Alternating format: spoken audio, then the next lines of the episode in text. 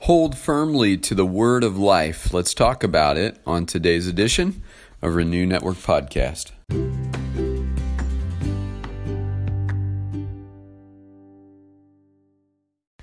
Good Monday morning, my friends. We are still in Philippians chapter 2. Today we're going to be covering verses 14 through 18.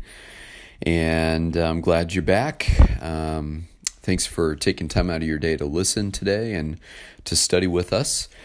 I hope you had a good weekend, and um, we'll be hopeful that Monday gets off to a good start for all of us.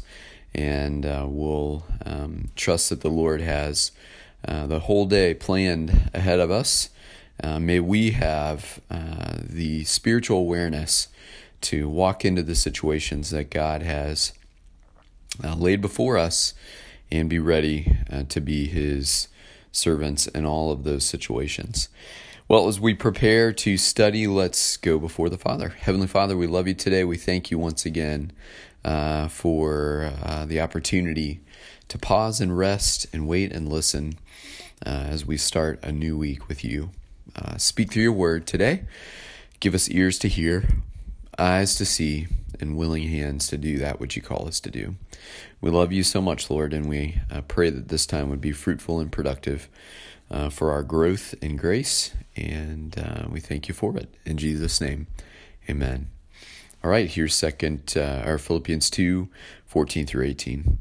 Amen. Do everything without grumbling or arguing, so that you may become blameless and pure children of God, without fault in a warped and crooked generation. Then you will shine among them like stars in the sky as you hold firmly to the word of life. And then I will be able to boast on the day of Christ that I did not run or labor in vain. But even if I am being poured out like a drink offering on the sacrifice and service coming from your faith, I am glad and rejoice with all of you. So you too should be glad and rejoice with me. Paul begins with some encouragement, and I don't know if he's specifically addressing the issue of grumbling or arguing. Uh, but perhaps a little bit of that was going on among some of the people in the Philippian church. But he says in verse 14, do everything without grumbling or arguing arguing. now I'm raising a couple of teenagers right now, and I have a preteen also. And uh, that is not something that is a frequent experience in my household. My children don't always do everything without grumbling or arguing. Um, my daughter's not so bad about that, but the boys, oh my goodness.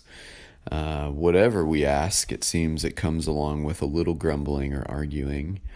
Um, and Paul says here to the Philippian believers and to us as well do everything without grumbling or arguing.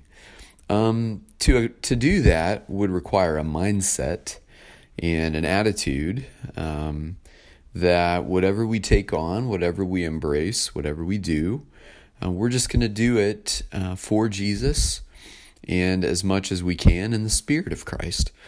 And with God's help, uh, I believe that's possible.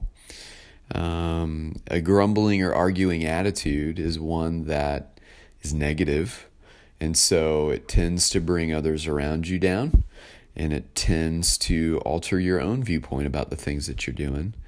And he says, Do this so that you may become blameless and pure. In other words, and no one can find fault in the things that you do. Um, blameless and pure, children of God, without fault in a warped and crooked generation. And so he's trying to help them set an attitude, a mindset in the current generation that is different from the way that people around them behave. Makes sense to me. He says, Then you will shine among them like stars in the sky. If we behave, if we go against the grain of the culture and we behave really as Christ's disciples should, and we serve others as Jesus would serve them, and we view our moments here as for the purpose of the kingdom, then I think um, we can learn to live lives like this. And we would stand out among our uh, peers in the world and that our attitude and our mindset would be very different from the typical attitude and mindset. Most people don't want to be bothered by other people's troubles. They've got their own stuff. and the same is true for us, but we say, um, I'm going to put other people ahead of myself. And uh, so Paul says, if we live like that, we can shine among them like stars in the sky as we hold firmly to the word of life.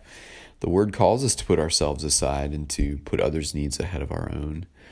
And then Paul says, if you do that, then I'll be able to boast on the day of Christ that I did not run or labor in vain. In other words, my ministry to you was of uh, productive benefit.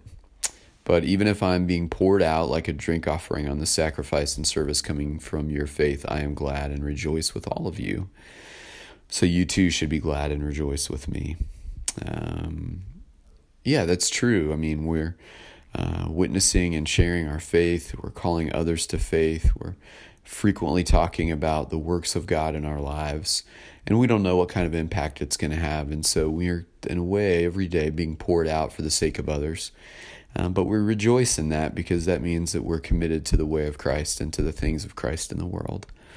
And so, my friends, let's commit ourselves to the Father's work today and let's choose to live um, like Paul's challenging us to live. Let's choose to have attitudes and mindsets that do everything today without grumbling or arguing so that we might shine like stars, stand out for Jesus, that others might ask, why is it we do what we do.